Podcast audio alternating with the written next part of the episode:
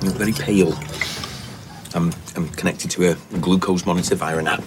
Diabetes. Amazing what you can do these days. It's, it's on her arm. Can I imagine that? Her arm's talking to his phone. Your, oh, your readings look all right. Hey, oh, pot's all round, is it? Oh, hey, Paul, have you met Esther and Mike? Join us. No. Are you okay?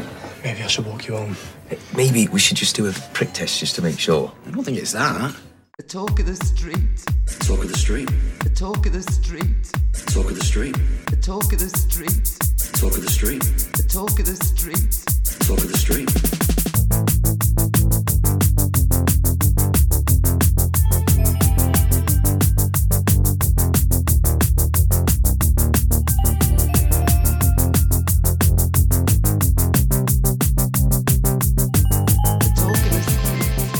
And welcome to episode 226 of The Talk of the Street, an unofficial Coronation Street catch up podcast that thinks if Bridget gets 15 years for murder, Lucy gets 20 for perverting the course of justice, Bernie is looking at 15 consecutive life sentences for nicking that Gucci handbag and a tray of HM Samuel tat. I'm Gavin.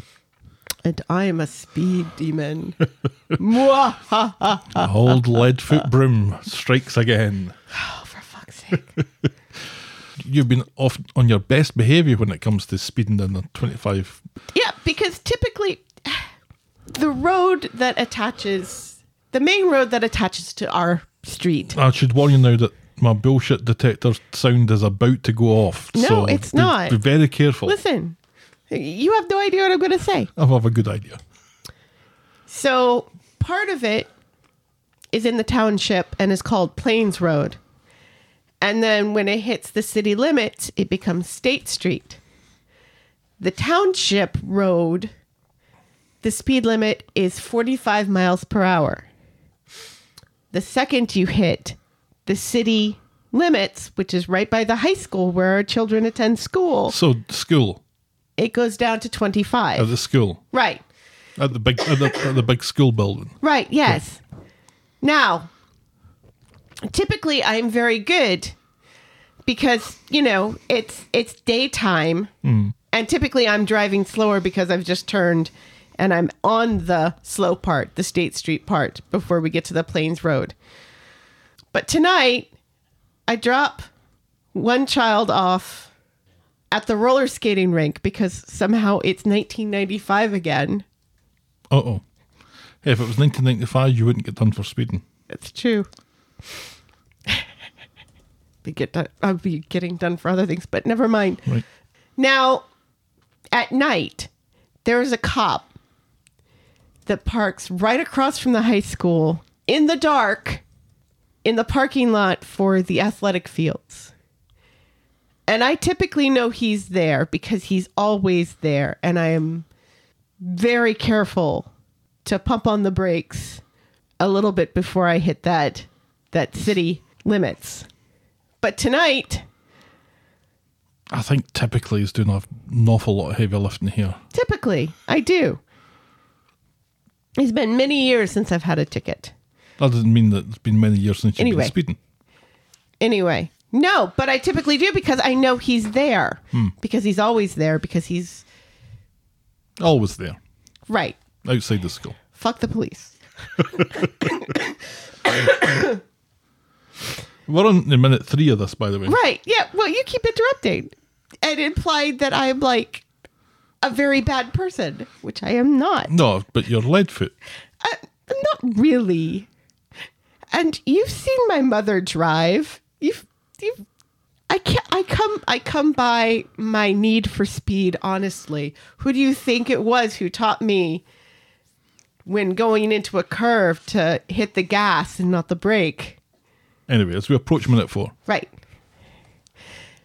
We have to do the podcast tonight. I hadn't finished watching. Hmm. I had two more episodes to go.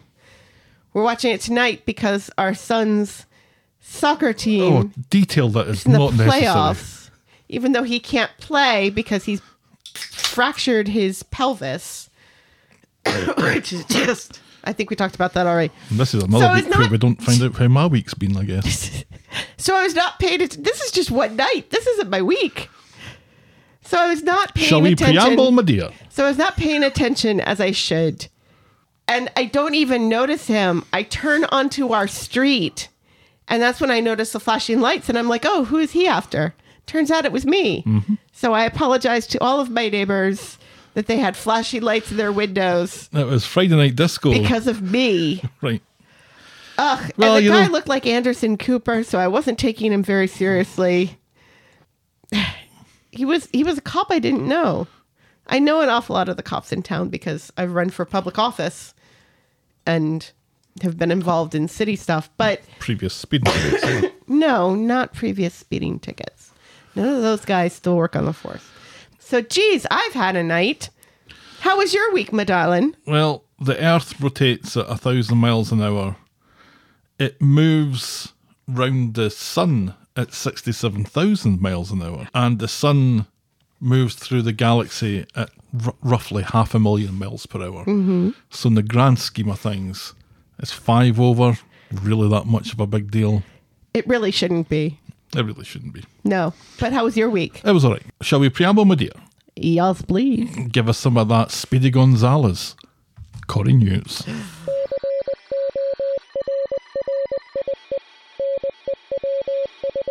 gonna start calling you Matt. Lucas over there. I wouldn't do that to you. No. I wouldn't do that to my worst enemy. Excuse me. Sorry. Ruxandra Porojnicu, our former Alina Pop, has gotten herself a little banged up this week, showing off a bandaged hand and wrist on the Insta. We wish her a speedy recovery. Oh, what happened? She wasn't specific. Ah. She said she'd been clumsy. So that could go so Because many I think I think that's a that's a key part of that story is what happened to her. Right. She was clumsy. And that can be interpreted in so many dark and disturbing ways that I'd rather not think about it. Okay. Moving on. We've had the return of Wendy Flaming Crozier. We have. Now we may be getting the return of Martha Flaming Fraser. I don't think maybe. I think it's been confirmed now, hasn't it?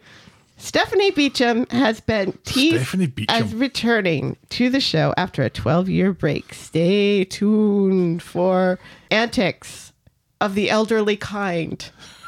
Stephanie Beacham.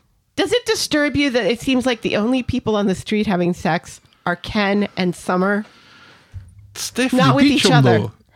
Sable Colby, no less. I have no idea what that means. You don't you haven't heard of the Colbys or Dynasty? You mean Dynasty? I mean Dynasty. It's an American show. It's Dynasty. It's Dynasty. you haven't heard of it though? I've heard of Dynasty. Well Yes. then you've heard of Stephanie Beacham playing Sable Colby then. I didn't watch Dynasty as a child. Remember, I had a game show mom, not a Uh-huh. soap opera mom. Stephanie Beacham's quite a big deal. Again, to re- to return to the show. Right. I just hope that Ken's drinking lots of milk.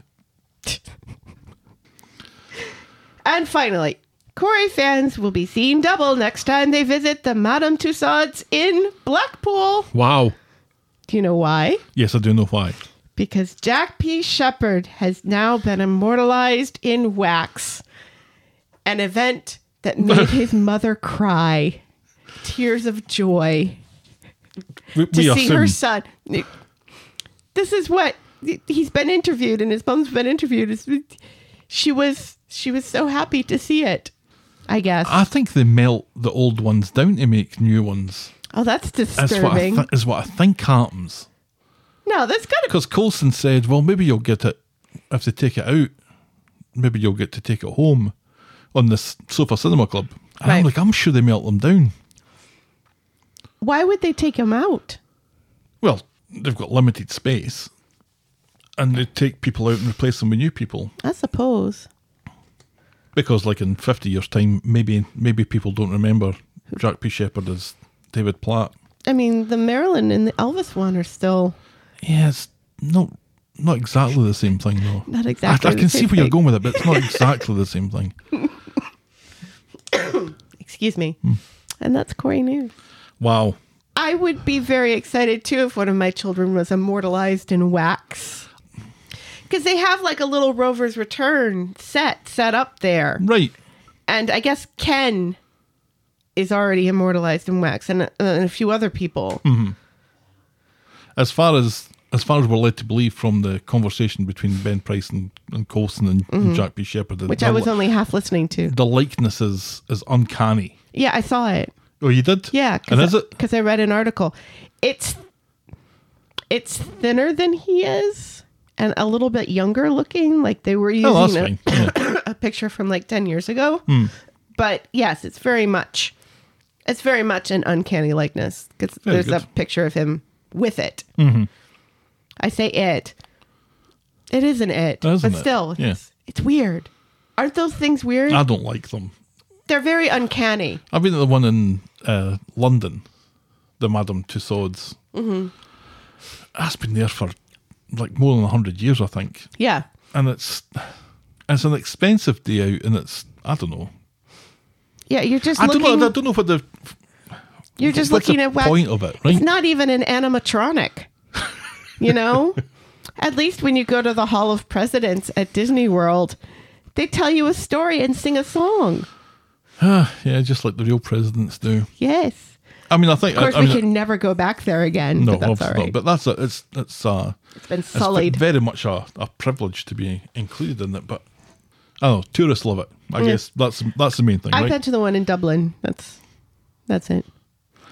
I've never been to any of the ones in America, which I didn't even weird. know that there was one in Dublin or in America. well, Now let's podcast for coffee, shall we?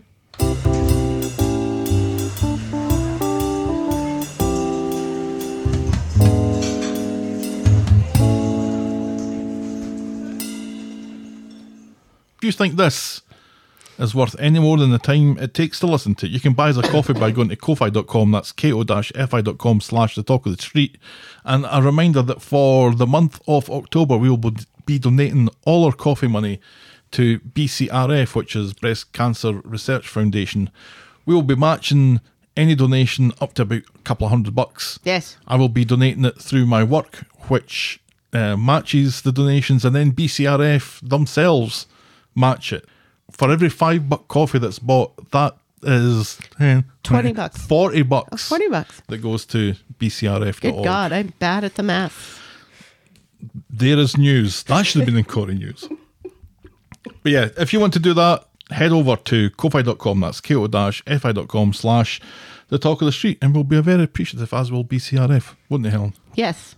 And now, this.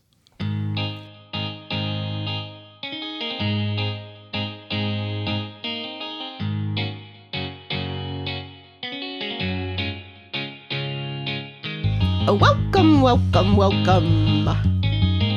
Welcome to Last Year Tonight with me, John Oliver. Just enough time to quickly talk about Horror Nation Street. That's Oh, an easy one. That's an easy one. Oh God, this is the the saga of the floating gun, amongst other things. That's right. That was the name given. I thought it was a really good name as well. It was. Horror Nation Street's pretty fantastic name. Yeah, it's too bad that the episodes were shit. This was the little, I guess, fair that they had going on Coronation Street. for- right, they had like a haunted house and the and the cider and stuff. No bobbing for apples because we were in the time of COVID. We were. I was Gavin, and you still didn't understand what in the circus no one can hear you scream meant. Because people hear you screaming in the circus. Yeah, That's, absolutely. that's kind of the point, right? Right. Your it's cough, space where no one can hear you scream because it's a vacuum. your cough was getting worse. That's hilarious. So I say cough and you cough.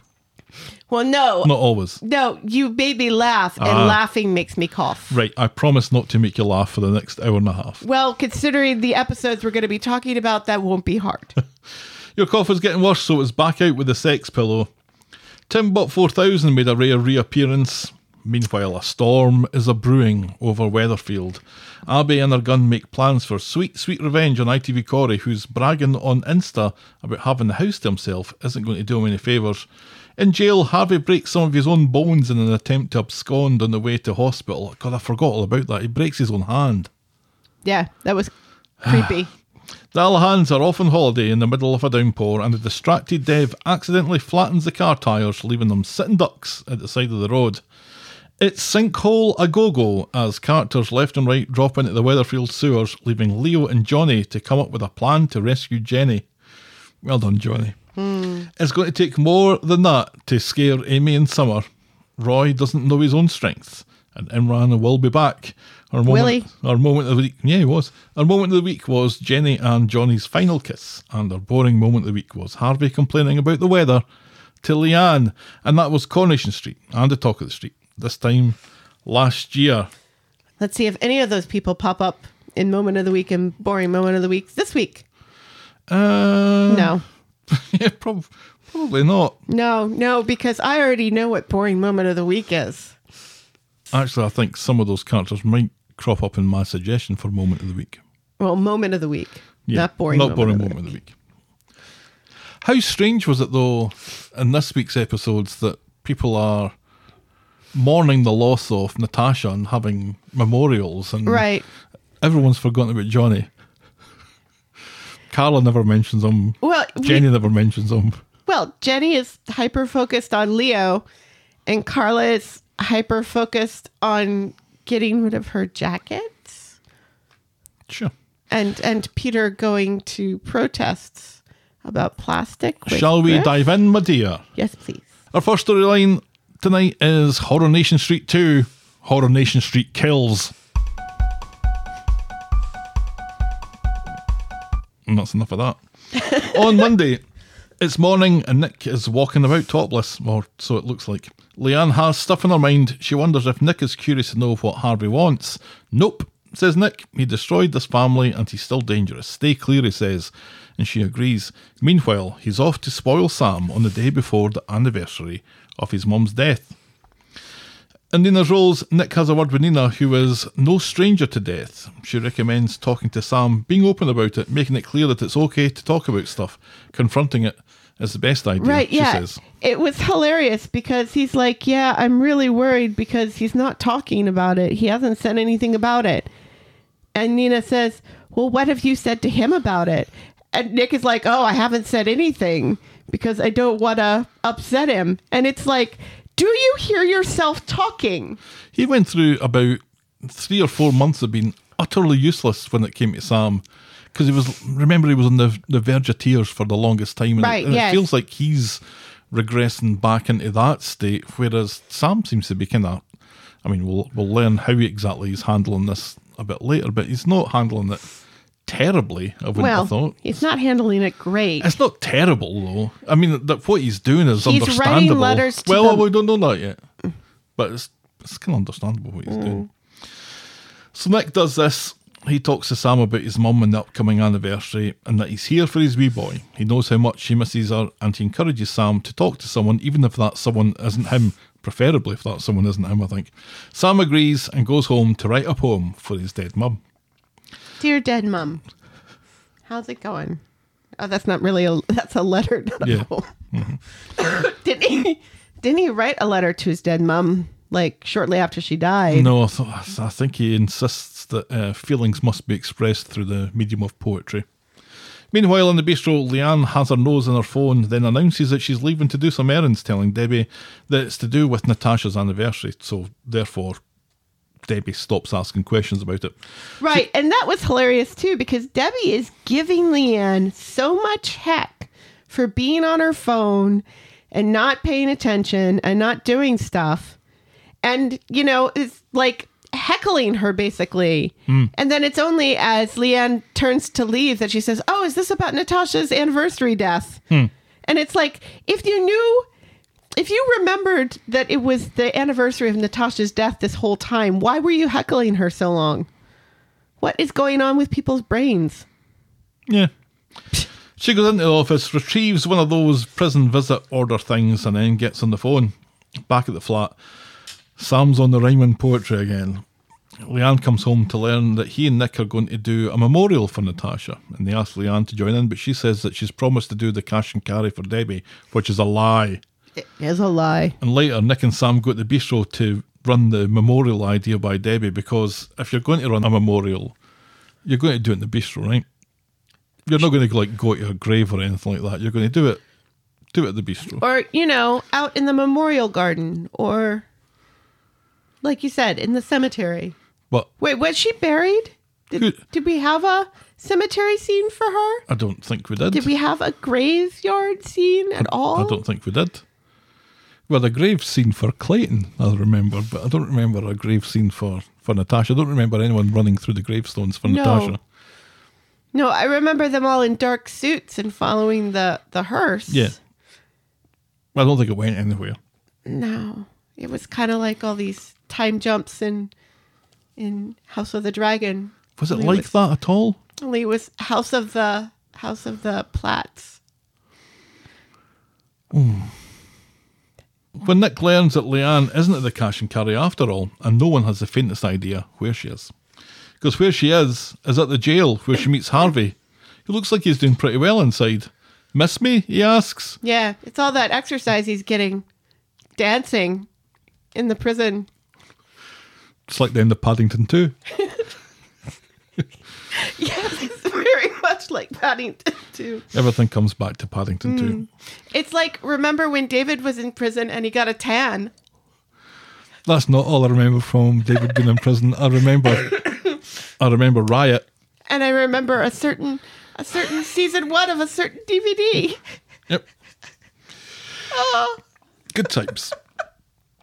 We've So got so many people in prison now. I'm so excited.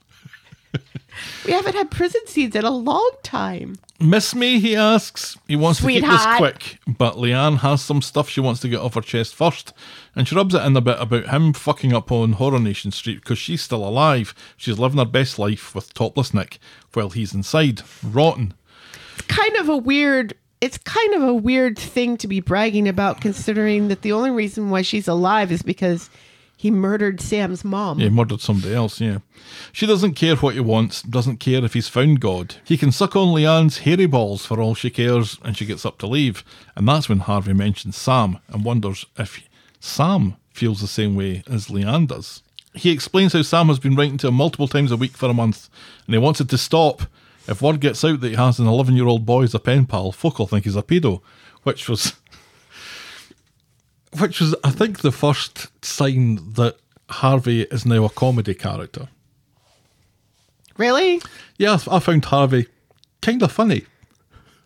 You found him worried that he would get murdered in jail because people would think he's a pedophile. Nobody's getting Funny? murdered in this jail, especially not Harvey. But that's what he's. That's the, the line that he's pitching to to Leanne. People get murdered in jail all the time. Yeah, in Coronation Street Jail, I don't think they do.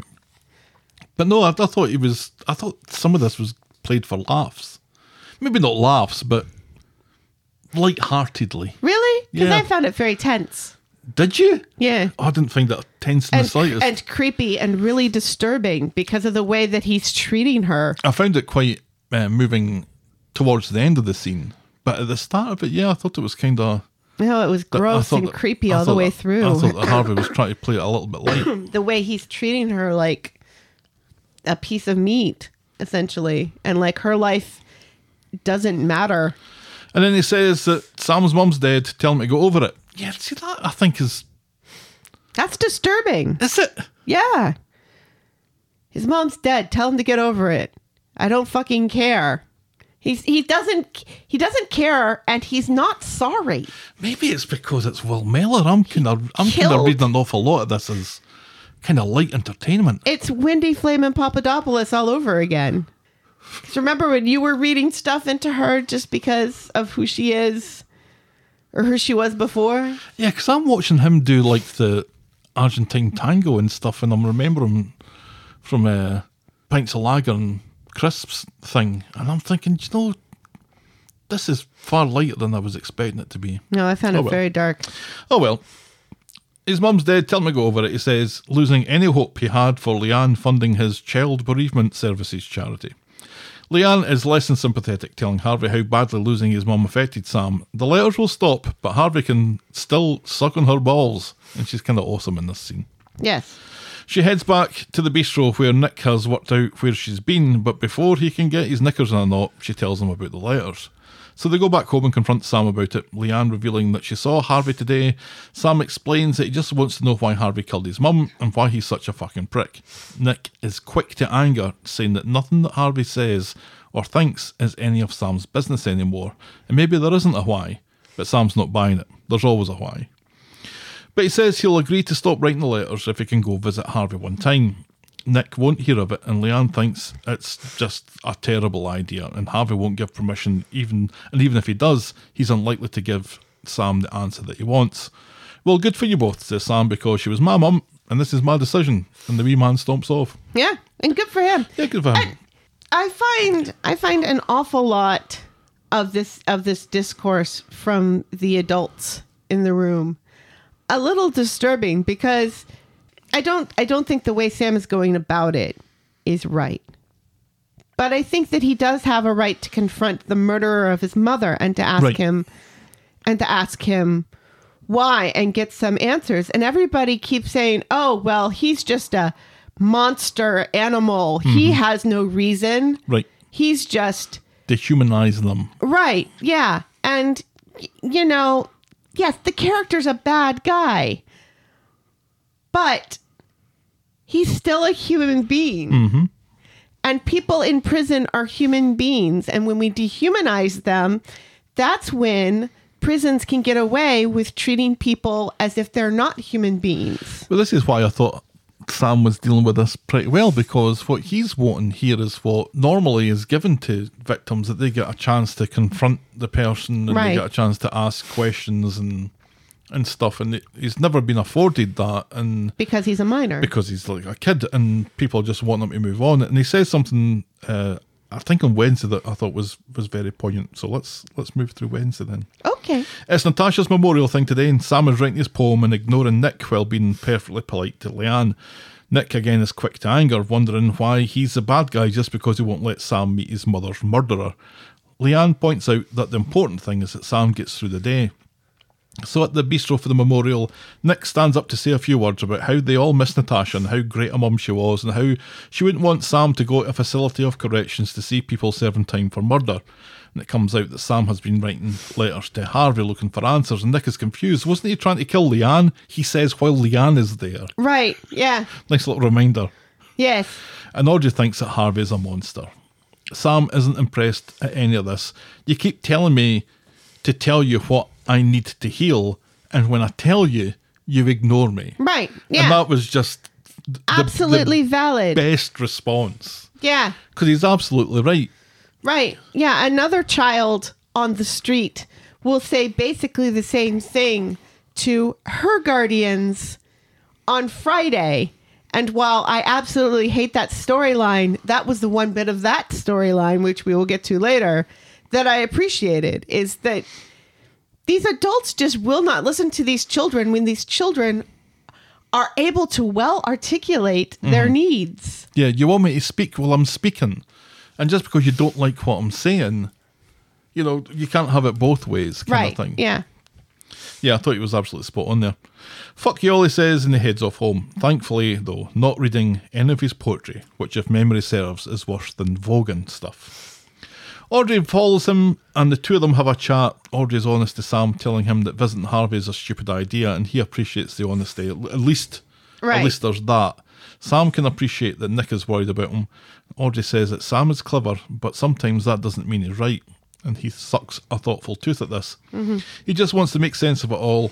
Audrey advises that there will never be an explanation that will satisfy him, and maybe he should just focus on the positive things he has in his life. And that's not necessarily true. No. Again, you know, just assuming that Harvey is not capable of putting together cohesive thought at all. And even if he isn't, that in itself is a little bit of closure. You know, you try Right. you try to speak to him. He really is a monster, or Right. or he isn't prepared to give him any Right. of the answers that he wants. Well, well, that in That itself, in itself is a bit of an an answer. answer, Right. And then Sam and Audrey discover that they have a shared interest in astronomy. Audrey's kept that one quiet. Yes. Afterwards, Sam meets up with Hope and reveals that while he's told his family that he's given up trying to meet Harvey or write any more letters, as he fuck is like, Hope approves of this. Being deceitful to his parents is cool, as is writing and maybe meeting a murderer. Yes. Yes. Hope is really into murderers. Yeah. Funny that. On Friday, Nick is in Nina's Rolls talking to Shona about Sam and Audrey's help yesterday. Nick thinks Sam has turned a corner and will have forgotten the name of the man who murdered his mother by the end of the year. Yeah. Like that's going to happen. In two months, then. Shona gulps, lightheartedly. Yes. Because next we see Sam is chatting to Hope again in the backyard. Hope is helping Sam learn about manipulating parents. Hope was, New Hope was good for something. Hope was telling him a story about it, she'd broken one of Tyrone's cups or something and Right. blamed it on Evelyn, but said don't tell Evelyn because she's really upset about it. Right. Which should have been Ty's first giveaway that Hope was full of shit. right. Sam gets home and asks if it's okay that Hope stays for tea. Nick offers to make something nice, but Sam is happy with pasta and pesto and the old yogurt that's in the fridge. Nick nips off to get the pasta from the shops, and as soon as he's gone, Hope calls Sam a loser for not asking for more. Sam explains he doesn't like lying to them and he reckons that there's no point writing to Harvey now because he throws out his letters unread anyway. And all this boils Hope's piss, and she leaves goody goody Sam to his pasta and his shitty yogurt. And that's as far as we get with that this week. Mm. so what do you think Hope's going to do? Well, I don't know if, if Hope is just involved in this to give us Sam's inner thoughts, or if she's act- actively going to be a participant in the storyline. Because if she's actively going to be a participant I'm all for that. in the storyline, then maybe she's going to start writing some letters. Who knows? I am all for that. I am all for Hope coming up with a scheme for Sam to get the closure that he needs because the adults in his life are unwilling to do the hard things. Mm-hmm. I'm all for that. Well, this is Corrie Parenting 101, though, isn't it? Avoid the hard conversations as much as possible. And- and- Because, God, Until the worst possible thing happens. Nick has to get advice on parenting from Nina, who isn't a mother. Right. Because just because Nina is no stranger to death, well, there's nobody on the street that's really a stranger to death. I guess Nina's had More than her fair share. for her tender years, but And also, I'm just really happy that Nina and Asha were in it this week. yes, they were, and they were quite funny in it. And yeah, they were good. Can we give them some good, happy storylines, please? Well, I don't know if we do happy storylines anymore, but that um, That anorak is never coming back. it really isn't. But uh, but yeah, Nick is he's quick to complain, and he's and he loses his temper a, a couple of times with Sam here that I didn't really think was He's really quick to moan. was useful to No. to anything. He And looks very old now, doesn't he? I think it's because he was wearing that topless shirt, wasn't it? His hair looks Why was he wearing a shirt that's the same colour as his complexion? That's just just weird. And he had a, He wears a a lot leather of jacket on top of it that looked like he was cutting about like he was out of he wears a lot of grease. He wears a lot of neutral colors, does our Nick? Hmm. Yeah, I I think that um, I think it it was actually quite nice to see, or was was it nice?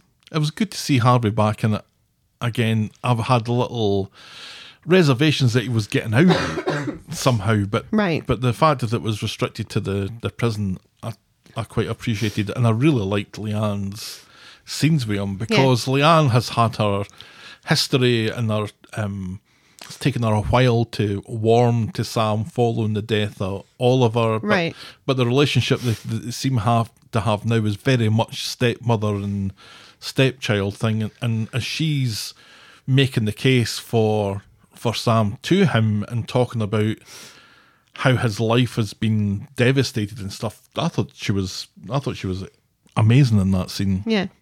I also really liked the scene with Sam and Audrey.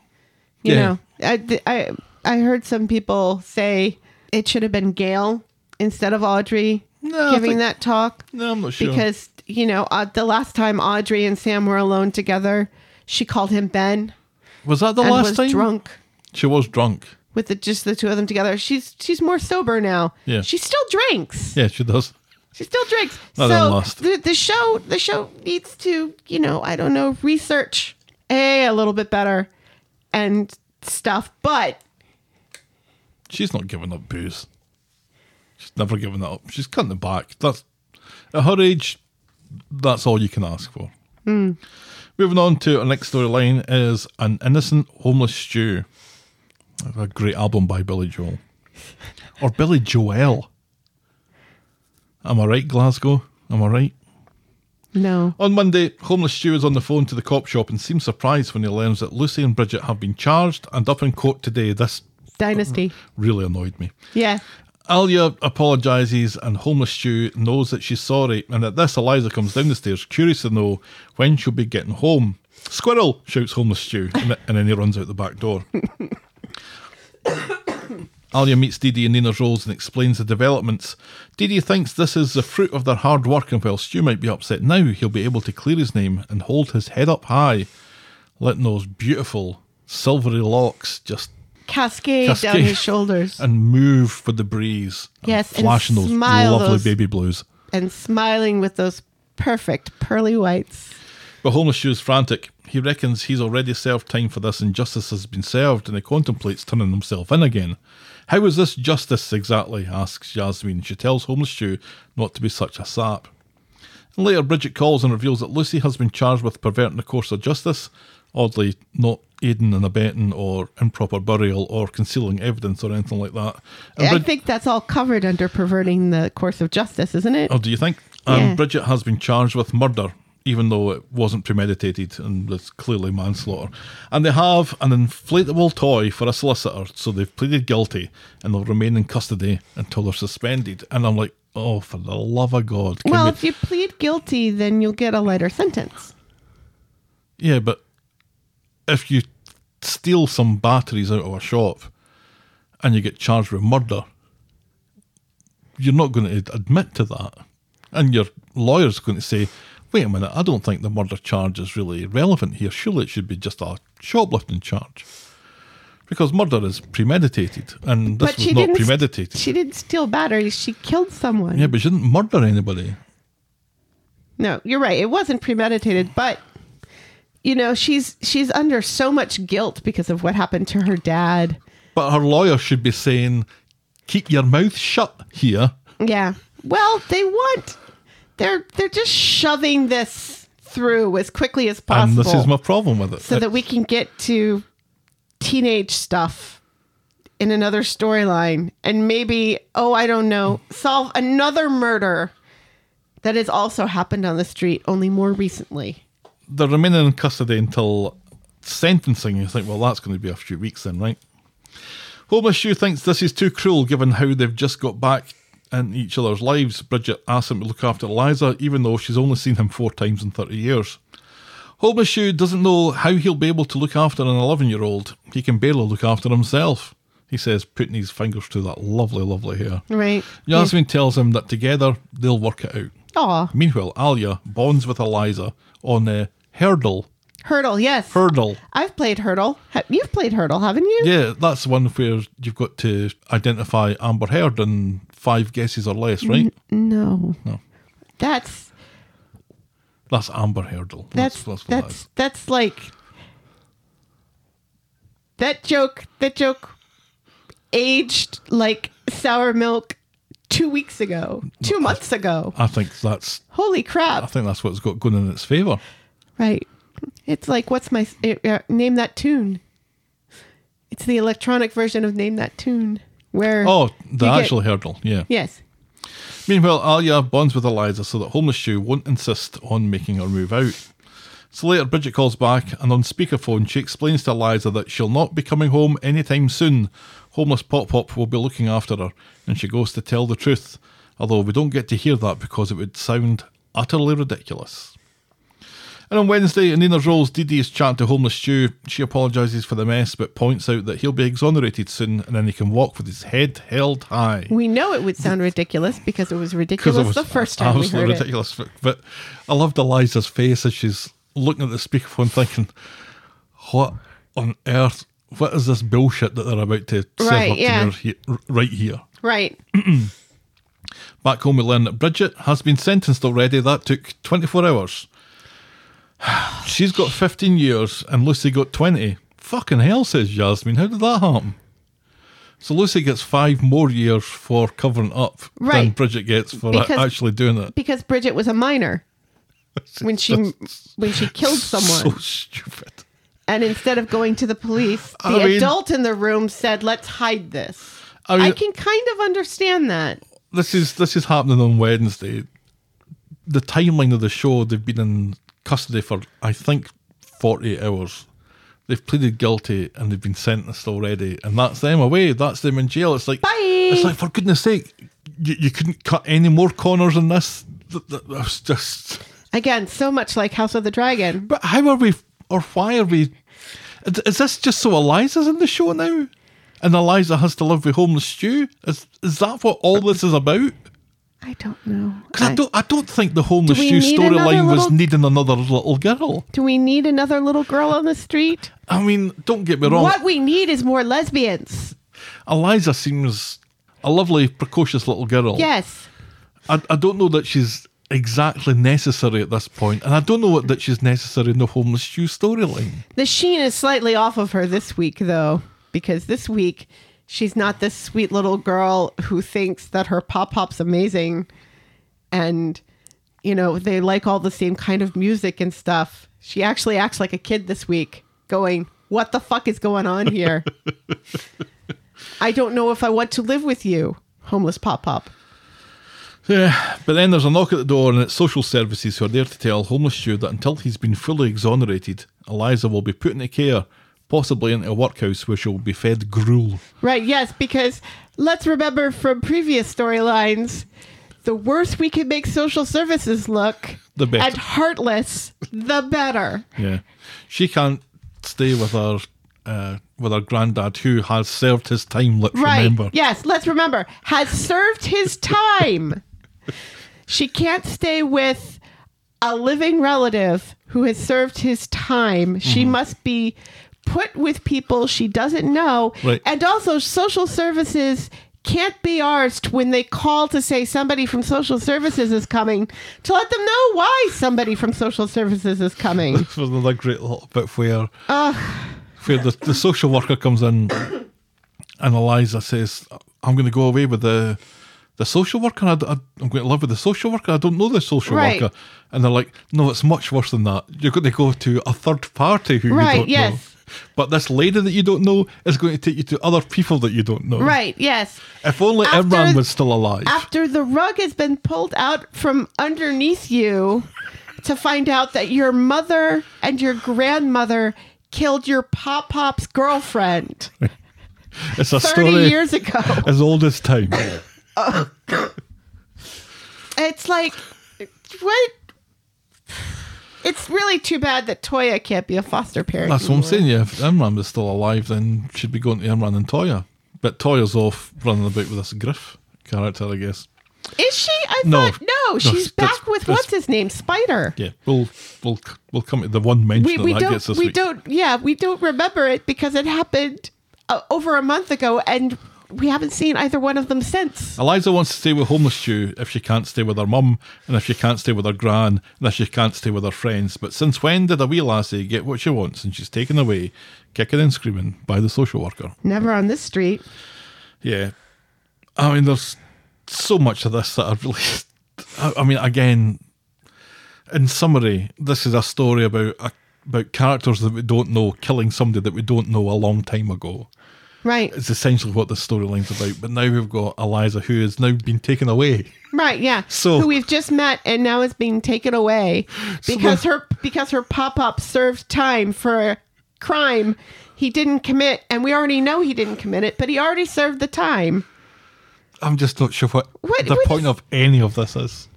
none of this makes any sense just like house of the dragon Oh, you stop going on about House of the Dragon. It's not going to be any better just because you keep on going on about it. no it's actually going to be worse Right.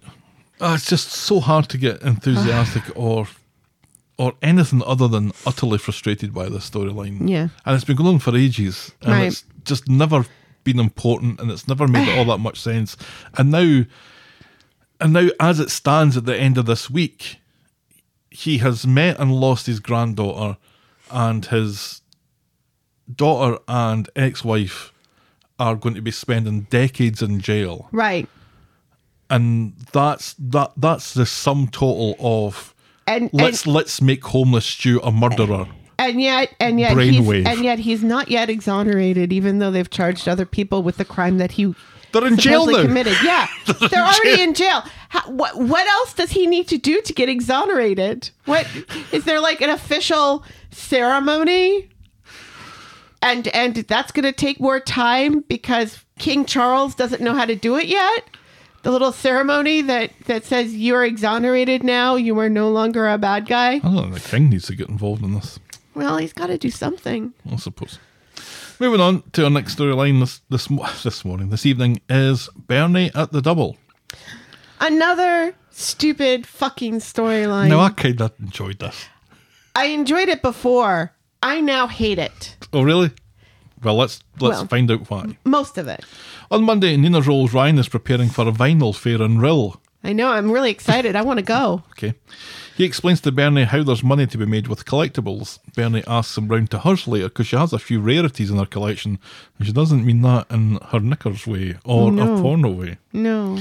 Later, she speaks to Gemma, announcing that her job interview has been blown off following advice from Fern from last week. Right. That was when Fern told Bernie that the agency are a bunch of crooks. Right. Don't you bother. Right. So Ryan visits her later, and after thumbing through some utter atrocities, he finds a white label single that might be worth something. He goes off to speak to a mate about how much it might be worth. Yeah. Meanwhile, though, we see Fern at the job interview, and she's all dressed up as Bernie, and she's kind of talking a bit like Bernie as well. A little. Where she's offered a job for a high end client looking for a start today. Nice to meet you, Mrs. Winter, the interviewer says. Yes, because this is how high-end clients get their get their get their cleaners. Right. Call me Bernie, says Fern. In the pub, Bernie learns from Ryan that the single might be worth 600 quid. I know. She agrees to sell it at the vinyl fair in Rhyl. Bernie's luck is a changing. Yay. And at closing time, Fern turns up at a jeweller where she will be left to her own devices Right. on the first day of her job. This is the high end. This is the high end client of this cleaning operation that's run by this man in a vest, who in a teeny tiny cramped office. Mm-hmm. This high end jewelry store, who you would think would have would already have a cleaner. The guy who runs the agency looks like he should be a woodwork teacher. Yes, yes. that's what I thought. He looks like my old woodworking teacher, Mr. Fournier. I haven't thought about him in years. My woodwork teacher I think he had that vest. had a glass eye. It was was it from a woodworking accident? One one assumes, but no one no one was uh, brave enough to ask him. Hmm. So yeah, she turns up at this jeweler where she'll be left alone to her own devices on her first day on the job, and she's told to keep the door locked. And when the owner leaves, Fern's face lights up like John Travolta in Pulp Fiction. Now, when jewelry stores are closed, when jewelry stores are closed, what traditionally happens in jewelry stores when they are closed? We've walked by jewelry stores before when they have been closed and like malls and things, right? Do they have all the jewelry out on display when they are closed? Well, they pulled down the shutters. I know that much. They pulled down like the Yeah. the metal barriers and stuff, right? And they take all the jewelry and they lock it up in the back. This guy has just met her yep. and he's leaving her alone with all of this jewelry not locked up in the back. What is going on here? And why are they not open in the middle of the day? Well, that's that's on Wednesday. What's going on here? Because at Nina's Rolls, Bernie gets a call uh, from Fern, seemingly asking what her plans are for the rest of the day. Bernie explains that she has the afternoon off, so they arrange to meet at the quad house later. And Fern is back at the jeweler again, cleaning during business hours until the boss nips off for his lunch and shuts the shop up, leaving Fern inside. And as soon as he's gone, she pulls up her hood and starts pilfering all the jewels and watches and stuff into a Freshco bag. She's seen by CCTV, but obviously doesn't care, and then heads out the back exit. Now, jewelry stores typically have more than one person working in them. They typically don't shut for lunch either. No, no.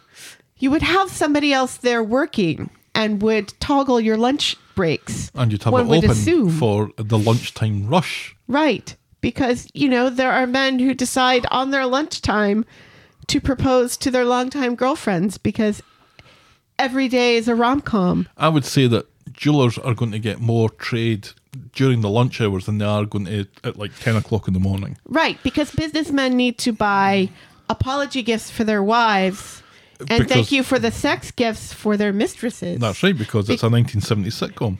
Yes. Meanwhile, Bernie has turned up at the Rovers, furious that Fern was supposed to meet her at home but then didn't show up, the stupid cow. And she meets up with Dev later and they head back home to get their hold, but on the way, they're stopped by the cops who arrest Bernie for robbery. Again, it's not Tinker. Right, yeah. They they arrest her for robbery. Let's all remember this robbery just happened that day, mm-hmm. correct? Yes. yes. And the woman in the CCTV video is wearing a pink hoodie because that's what you wear when you work in a high-end jewelry store as a cleaner. Yeah. Is a pink hoodie. Down at the station, Bernie's shown the CCTV. She insists that that isn't her, but the copper says, Well, it looks like you to me. Right, Bern- not wearing the same clothes that you're wearing right now, and you wouldn't have had time to have changed. Bernie twigs and realizes it's her doppelganger. It's a woman called Fern. This is a stitch up. She's been framed. Either way, Bernie will be spending a night in the cells, and she's not even drunk and disorderly. On Friday, in the cop shop, Bernie is sticking to her story to a disbelieving PC and blaming herself for falling for the bait, calling this the perfect crime. She tells the copper to do her fucking job and track this Fern Yeah. down.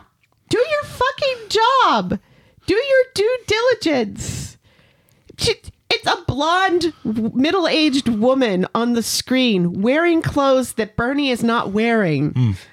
It doesn't look that much like her. Yeah, it does. And she's wearing different clothes, and you're not going to follow up at all. clothes, though. And also, well, the cop doesn't know that. This is true.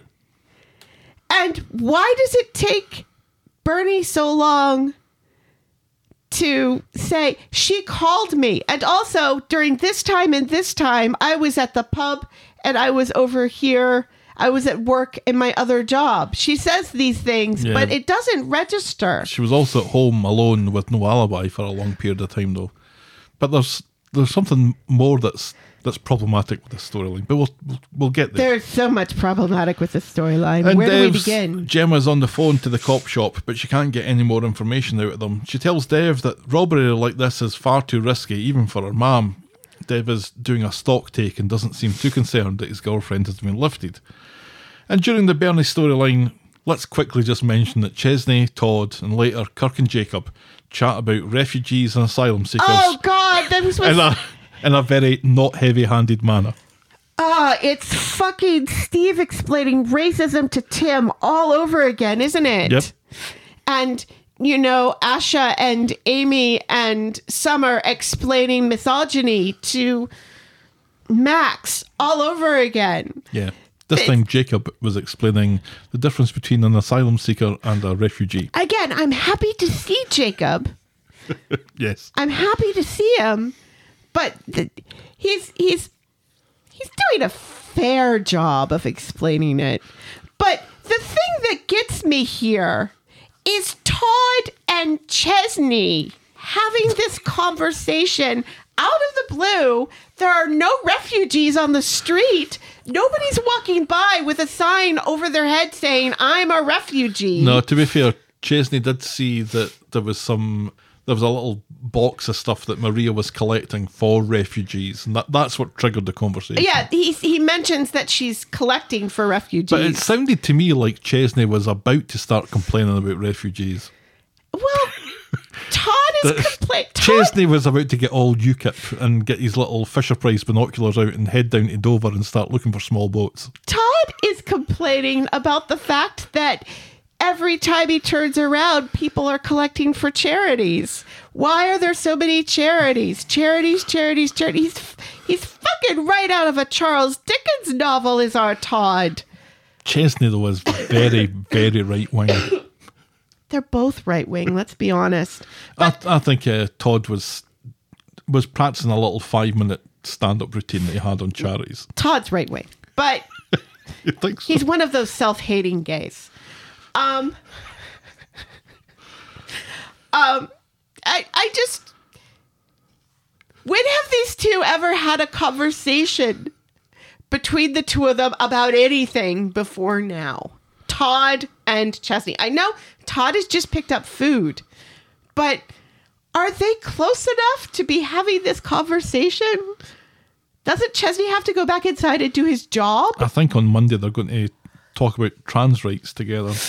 Oh, anyway, back at the cop shop, Bernie comes clean and gives them gives the cops Fern's address and phone number and confesses about standing in for Fern at the speed awareness course. Right. If she's admitting this, surely this proves she's on the level, but the Right. copper isn't falling for it and thinks that she's the one trying to set this poor Fern up. Right, because because this is because this because let's remember, not only are social services the devil, the police and please ignore what I said about the police earlier tonight. Which the was fuck the police, yes? Yes, it was fuck the police. Just checking. police are stupid and are dumb and don't know how to interrogate people properly or even do their jobs because this cop is saying to Bernie, it's your job to prove your innocence. And it's not her job to prove her innocence.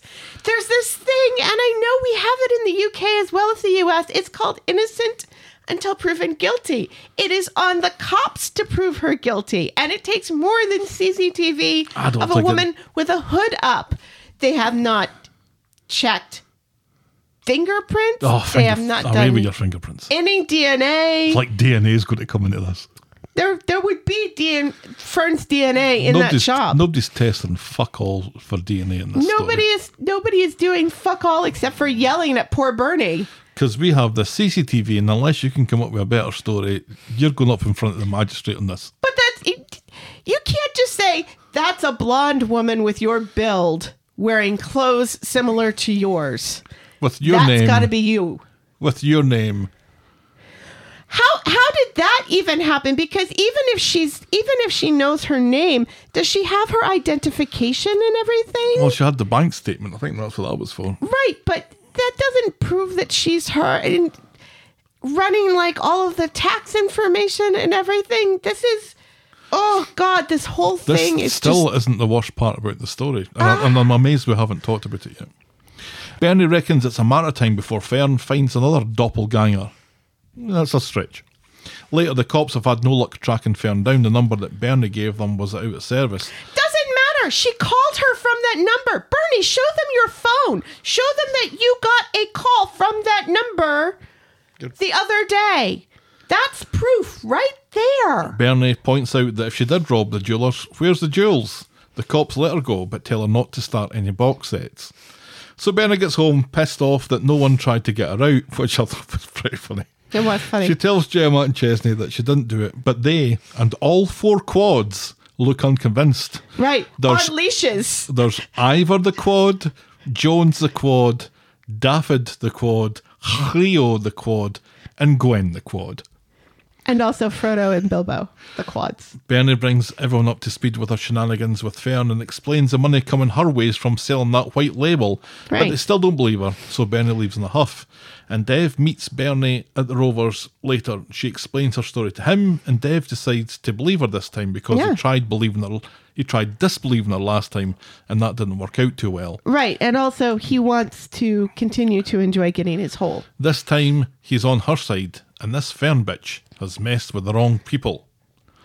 That's as far as we get with that this week. And that was very sweet. I liked that part of the story and nothing else. Okay, so I think you've made it clear your uh, what you think's wrong on this. Here's what I think's wrong with this. now, Bernie was going to get an interview with a cleaning company. Right. Fern catches wind of this Right. and says, "Don't go. I'm going to go." Right. So she goes and Right. gets a job. Right. At what point does she know that this job is going to be for a, a cleaning uh, jewelers? She doesn't. She doesn't. And that is that is yes, that is the worst thing about That's, this. that's the worst part about that is this. the most ridiculous part of this because she has no idea. She has no idea. All she's doing as far None. as as far as she's concerned is getting a job that Bernie would have got, but she doesn't look like she needs a job like that. Right. Yeah. We were led to believe that she is a wealthy woman. I, I am assuming she has gambling debts because she likes the yeah, yeah, ponies. she likes the ponies. She does like the ponies. So I can I can see why maybe this high end remember when this all started and we thought it was going to be this sweet, charming story about Bernie having a doppelganger? Yeah. And it was going to be funny, and they they were going to maybe trade places a few times, Yeah. and we'd get some comedy out of it. Because let's remember, Bernie is a comedy character, Yep. and what this world needs right now, more than anything, is it murders broom? Murder's broom? What's murder's broom? Is it murders, comma broom? Oh, why you call me broom? No. Uh, is it teenage pregnancy broom? It needs pregnancy. The world does need pregnancy. But the world it does need- not need pregnancy right now. Let's be honest. need The world needs to cut back on some pregnancies. Right. Why I- does I this show not give us what we want? We want comedy and we want sweet stories where Roy finds his dead wife's anorak. That's what we want. I think Give us what we want. I think this might might yet turn out to be a comedy story. It's fucking ridiculous. It is Broom. ridiculous, but I don't think that I'm not enjoying this being called broom malarkey. I'm mad, so I'm calling you Broom. But uh, yeah, the the whole You can call me Broom. all the the problems with the police procedural because they're- they're never going to get a police procedural 100% right because it's not that show and They and, don't uh, try. th- they don't tr- maybe they try maybe they don't try They don't but, try. but at the moment to me it's the, the storyline already doesn't make sense before we even get to that so there's, there's nothing that the police do that's going to make this make sense No. because it already doesn't make sense Correct. because Fern should not how can she plan this when she doesn't know where she's going to be working and the whole opening and closing times of a jeweler's just is only there because the plot dictates it Right. and it's, come on, we're better than this. And, we're better and than we this. all know that jewelry stores, when they close, they lock everything up. They don't leave it out on display. and especially with someone that they don't know, yeah, they haven't checked her credentials. They're just depending upon this place that hired her just today to do this very important job. this high end client that she had no idea who they Right. Yeah. were. Talking about leaving it all out for display, our next storyline is Tim's Bobby. On This, Monday, this at least. well, nothing really controversial happened here, right? No. Poor Tim is still in the bad books with Sally, who heads, who hands back the boring necklace of the week from a couple of weeks ago, and it eventually comes out that Tim bought Aggie the necklace of the week from a couple of weeks ago. Yes. Of course, this makes Sally angrier. Tim says he's sorry for not confiding in Sally, but he did with Aggie, who has a medical background given that she's a nurse. Right. Sally wants a more trusting relationship, and she storms off. Right. Yeah. She's mad because she she's she says she'd rather Tim talk to Steve and Peter hmm. about his medical problems Yes. than a registered nurse. Yes. Meanwhile, at the Bailey house, Ed has found out that Aggie was with Tim while James was nearly dying. Ed, who had previously looked upon this fairly calmly, is now uh, thinking that she's let Tim come between her and her family, and this changes everything, except that's not what she did. She was temporarily unavailable. Right. She didn't know that James was about to die and chose to chat to Tim about his penis instead. No. That didn't happen. no, they she were was just temporarily they were baking unavailable. something. in Nina's Rolls, Sally runs into Aggie and insists to sit down and talk about the elephant in the room. Reluctantly, Aggie agrees, but all Bobby is the elephant in the room. yes, but all Sally wants to do is throw barbs at Aggie, telling her maybe she should focus on her own relationship with Ed rather than interfere in someone else's marriage. And this seems to really hurt Aggie. She she's kind of moving about like she's been everybody's punch bag today. And yeah. And she goes to the builder's yard and tells Ed that she loves him, and he says that he loves her too. And they sit together and chat to each other mm-hmm. about how their days went, and they hold hands. Right. And how shit the NHS is. Back home, Sally is giving Tim a harder time of it though, refusing his suggestion of some intimacy exercises and lamenting that he didn't do his usual effort of buying her petrol station chocolates for her birthday. After all, and that's as far as we get with that this week. Sally is being So Sally quite continues to be unreasonable. awful. Yeah. I was I had this hope when she suggests to Aggie that they sit down and talk. Mm-hmm.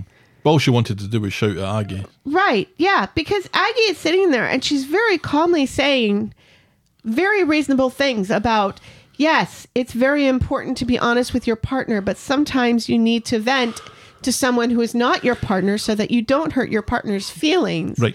and that she calls her sisters all the time. And Sally just explodes at her because Tim's not her sister. Yeah. Basically, it's it's the whole women and men can't be friends.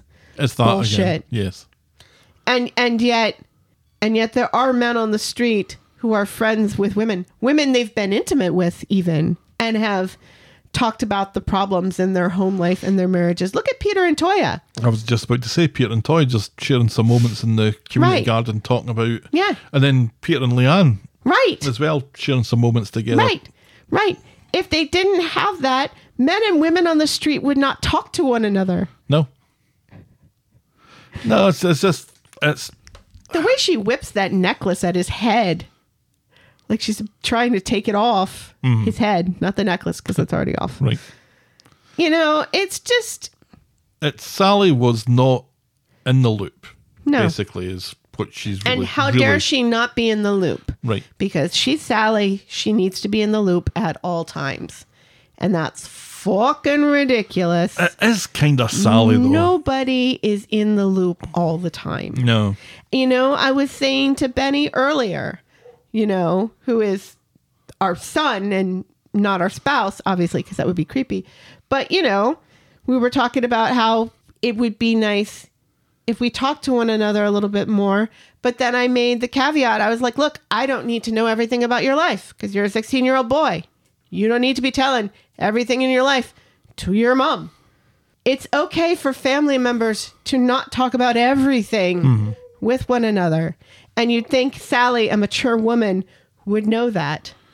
It's just hurt feelings, basically, isn't it? She's got hurt feelings and it's making her act irrationally, which is kind of right, Sally. because she's a woman. well, she's kind of Sally. Because l- look at Ed. Ed at first is upset because of the whole James thing, but then in less than 10 minutes, he's okay again because they talk rationally to one another mm-hmm. because they are mature adults who love one another and are secure in their marriage. Which Sally should be with Tim after all they've been through. Sally didn't find out that one of her children was dying while Tim was hanging out with Aggie. But not like that. Right. Yeah. But not like that. Hmm. It's just, I, you know, it's the whole hysterical woman thing again. And I'm just, I'm over it. Yeah, it's Sally, though. She's supposed to be smart. She's supposed to be high maintenance. She is a bit arrogant. Mm-hmm. But she's also supposed to be smart and one of the more mature people on the street. It's it's hurt feelings. People do irrational things with hurt feelings. That's true. But let's all just remain thankful that Aggie and Tim probably aren't going to be having an affair at this point. Thank God. Moving on, the next storyline is Canadian Psycho. Are you going to play the music again? Can if you want. This is me playing this, by the way. Yeah. This You're doing a good job. This isn't the Halloween theme tune. This is me playing this. Yeah. Good job. It's five four time. Because that's psycho. That's my favourite bit. Anyway, that's enough of that. Yes. Again. On Wednesday, Stephen drops into the hair salon to see Audrey and shits his pants when he sees Gabrielle is there getting her hair done. That was hilarious. The whole reveal of who sh- whose hair she was doing because they're very good with those camera angles so that mm-hmm. you don't see the face of the person Right. sitting there. I actually forgot who that was. Audrey nips off for a shite, and Stephen asks Gabrielle if this is a threat. She says as soon as she gets her money, she'll be out of his hair. No pun intended, none noticed. She leaves, and when Audrey comes back, she assumes that Stephen has the hot still for Gabrielle. Stephen quickly changes the subject to the memorial thing in another storyline and a Zoom call that he needs to dial into, and this makes Audrey say Zoom quite a bit. Zoom, zoom, zoom, zoom. So in the Rovers, Stephen gets on the phone to his people and demands to know how long the equity release thing is going to take to come through. And unsatisfied by the answer he gets, he tells them that he's going to phone them again tomorrow. On Friday, Nina's rolls, Audrey's chatting with Gabrielle, who is bumming her up. Gabrielle wants, to, like wants to know why Audrey wanted to meet, and Audrey stalls a little longer until Stephen comes in. And Stephen's apparently there to meet Audrey as well. And oh, oh, she's arranged for them both to have breakfast together, saying it's obvious that they have unfinished business to take care of. Audrey, Which is not which is not, not untrue. untrue. Audrey quickly leaves, and Stephen pretends that he has a conference call to attend to, and he leaves too. Yeah, he's so bad at faking that call. Yeah. In the Rovers, Jenny's chatting about Stephen and her efforts in trying to find Sinkhole Leo.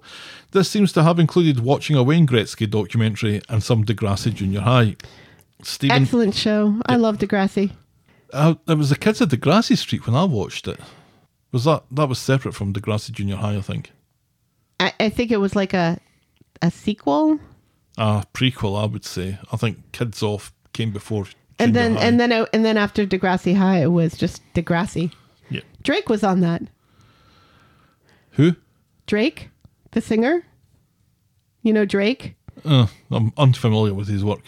We've we've talked about him in the list of lists. Oh, have we? Yeah, I should be paying more attention then. maybe. Stephen thinks Leo is punishing Jenny, but will come round eventually. Stephen seems to be taking this being a murderer in his stride now. None of this behaviour is like Sinkhole Leo. She reckons something is wrong and she's not going to rest until she finds out what.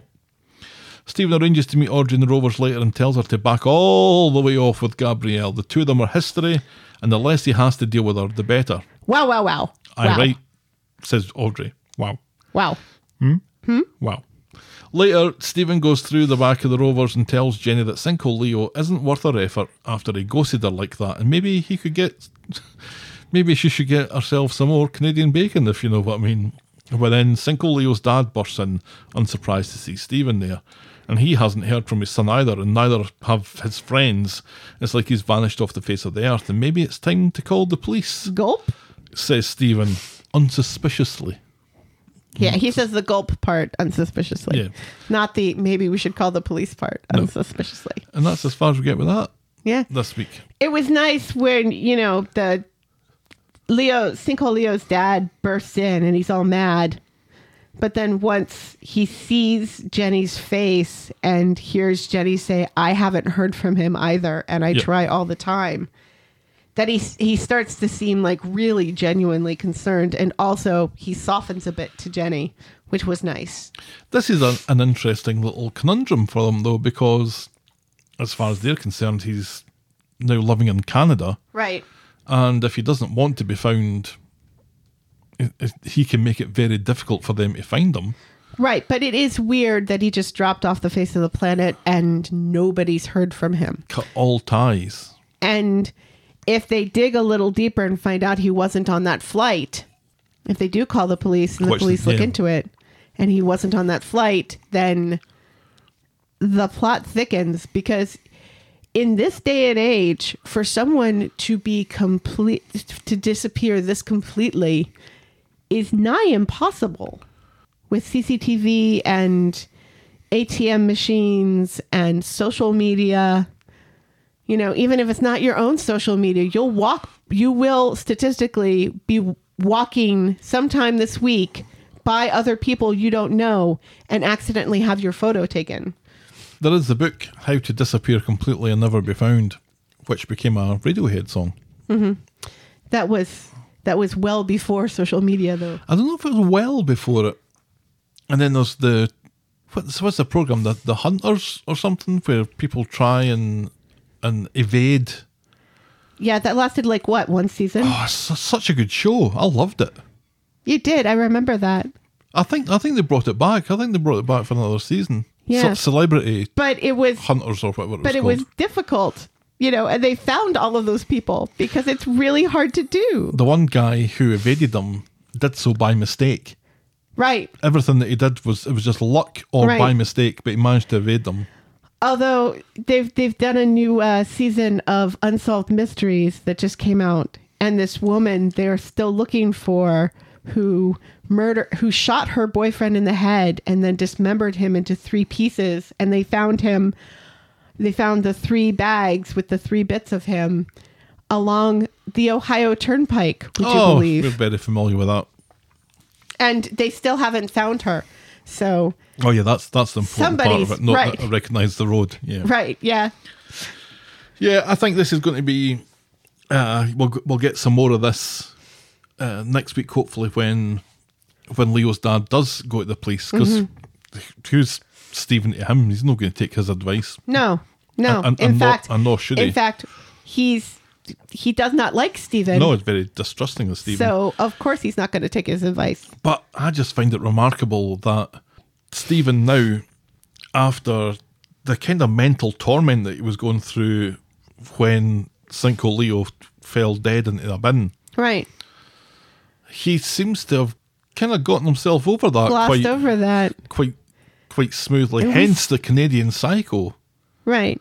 Yeah. And and thinking that Canadian bacon is a good metaphor for his penis It's streaky and flat and salty. and pink.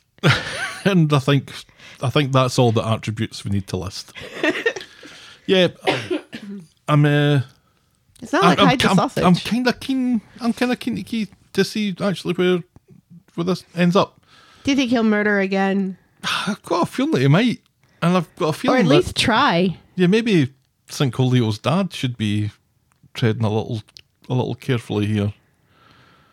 Well, I think the people who need to worry the most at the moment are Audrey and and his Oh, wife. Audrey definitely, yeah, and yeah, And you know, I don't really like his wife either, who walks into Nina's Rolls and orders a latte with like a fancy name. it was and, yeah, an espresso with hot milk. Right, yeah. Instead of remember the name saying of an espresso with hot milk, she says this hoity-toity thing that Shona is never going to know. Mm-hmm. It's like, go fuck yourself, lady. Although she did know who some footballers were, so remember that time that Shona got shot in the stomach and ended up with Brain damage. with brain damage. Yes. Yeah. Our penultimate storyline tonight is second-hand sex cardigan. On Monday at home, Daisy has encouraged Daniel to empty all his shite clothes out of the cupboard uh, for Summer's clothes swap thing that she's got going on. He has lots of Sinead stuff, which he has a good old sniff off before telling Daisy that maybe it's time to let it go. Sinead Bye bye, sex cardigan. Sinead was into recycling after all. You do you, says Daisy, diplomatically and light-heartedly.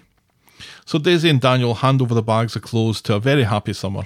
Daniel looks on wistfully as Summer walks away with bags of Sinead's stuff.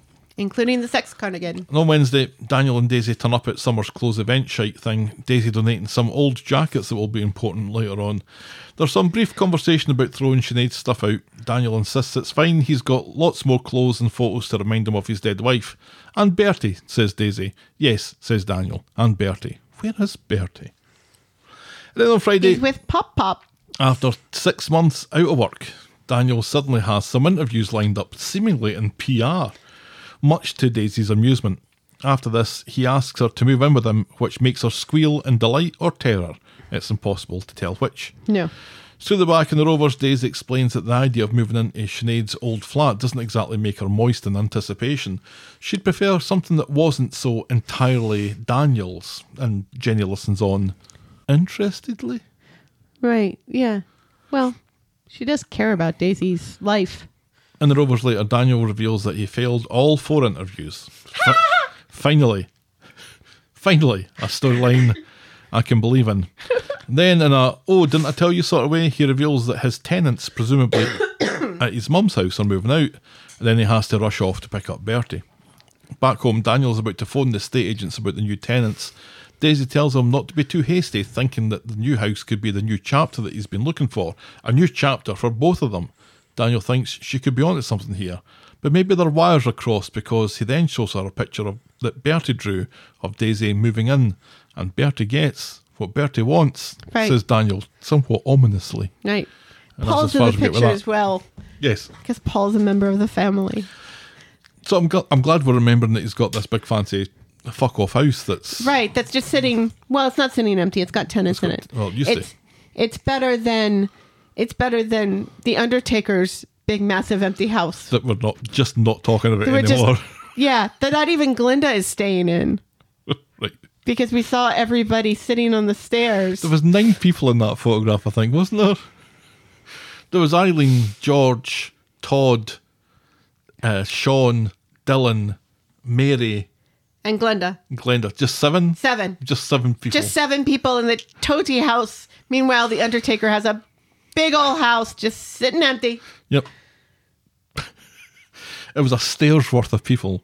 It was a great photo, though. It was a great photo. It's a very dumb premise. Yeah.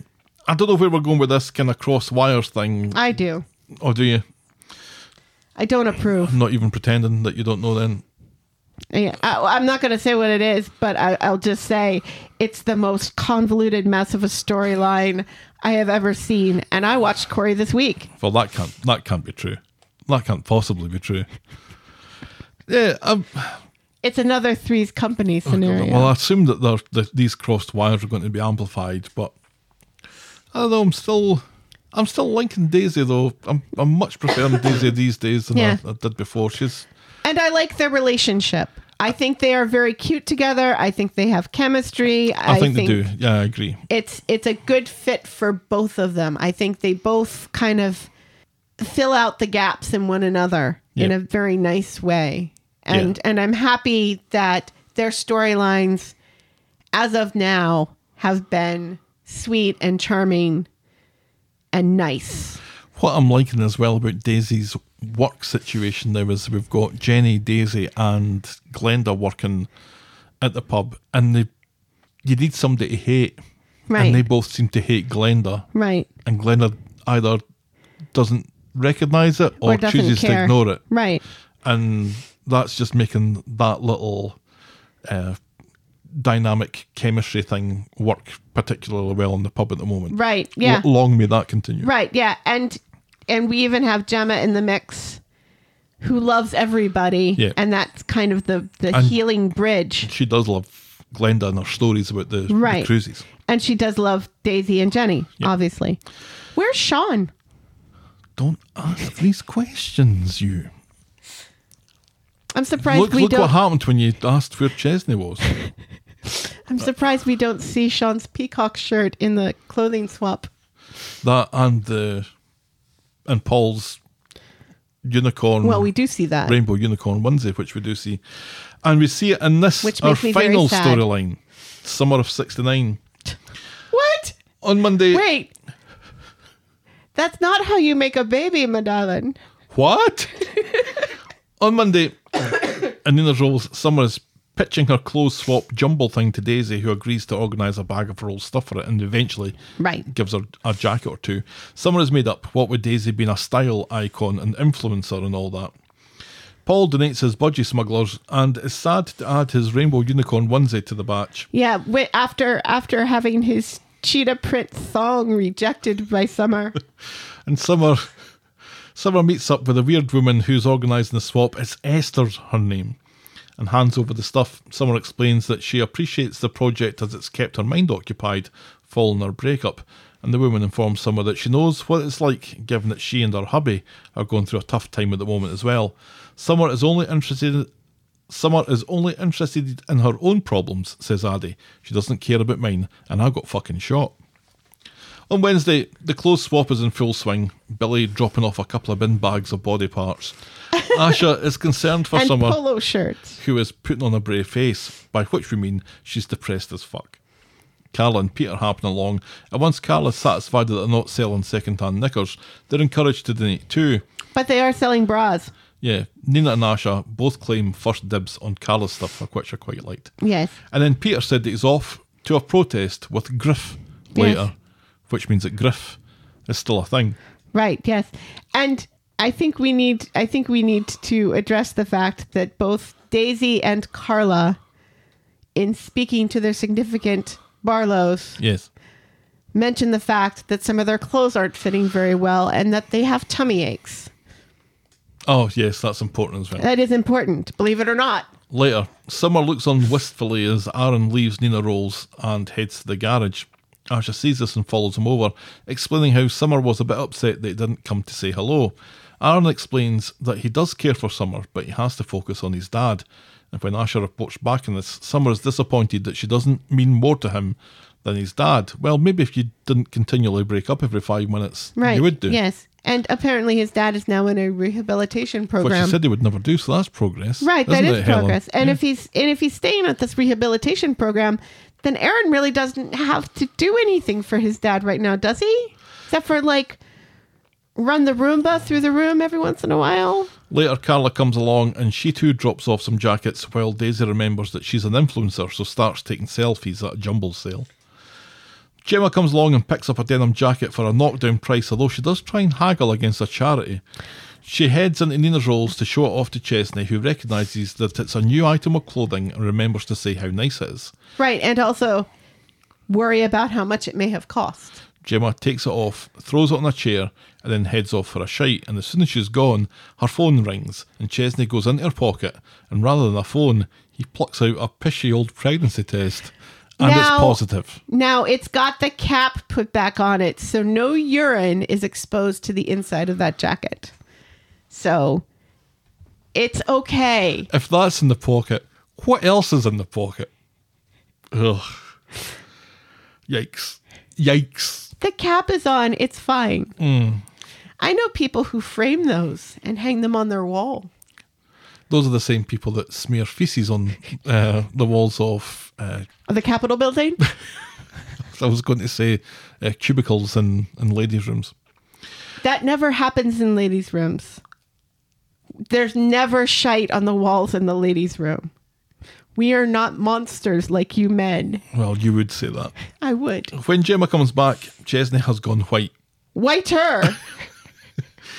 She, he shows her the He's test. practically translucent. He shows her the test. She checks it out and then after a second starts pissing herself laughing. With five kids, they hardly ever get the chance to do anything fruity, and when they do, it's belts and braces all the way, which is a detail that's enough to send Nina spinning away with coffee refills. But if it's not Gemma who's pregnant, then who is? Fruity must mean something different in the United Kingdom than it than it does. Fruity's about how's your father? Yeah. Yeah. Well, wh- So- why would why would two straight people be acting fruity then? Because it's about how, it's about uh, about Right between between two members of the same sex. oh no, it's just general, general uh, bedroom Olympics. What are you doing? I'm trying to simulate. You frapping? I'm trying to simulate homosexual sex with my fingers. Oh I don't think I'm doing a very good job. no, I've never been in the room when it happens. I've seen it on TV. any more you want to say about this, or can I move on? Yes, please. I think it's also important to know that when Daisy is filming with her with her phone making this video, that Carla objects because she's looking sickly and haggard these days. Hmm. So in the Rovers, there's a bit of a whodunit that goes on. Gemma reckons it's Daisy, but Daisy practically vomits at the idea of pushing a baby out of her bits. Next, they suspect Carla, but Carla laughs just about as much as Gemma, and Peter joins in, whatever that means. Right, yeah. So that just remember when they had that conversation when Bertie was like a baby? And Peter says, Do you ever think about and Carla's like, No. But then we cut to the end of the jumble sale, and Summer is complaining to Paul that she can't find her bloody denim jacket. and then Paul heads to the Rovers, and he runs into Gemma, who shows off her fancy new Fuck denim jacket. And she explains the piss stick that she found in the pocket and the mystery of the who's up the duff. Gulp, says Paul light-heartedly, and he rushes off to speak with Summer. Fuck this fucking show. And Summer explains that Gemma bought her jacket, and he reveals what he found in the pocket, or what was found in the pocket. And he hasn't told Billy, but he encourages her to tell Aaron. If this really is a shitstorm, it's both of their shitstorm. And she reckons he has enough to worry about without all this nonsense. Paul explains his part in getting Aaron to back off, although I don't think anything Paul said weighed in the slightest in Aaron's decision. No. But she and goes off he to also explains that it takes two to tango. Yeah. But she goes off to see him after all and tells him the news.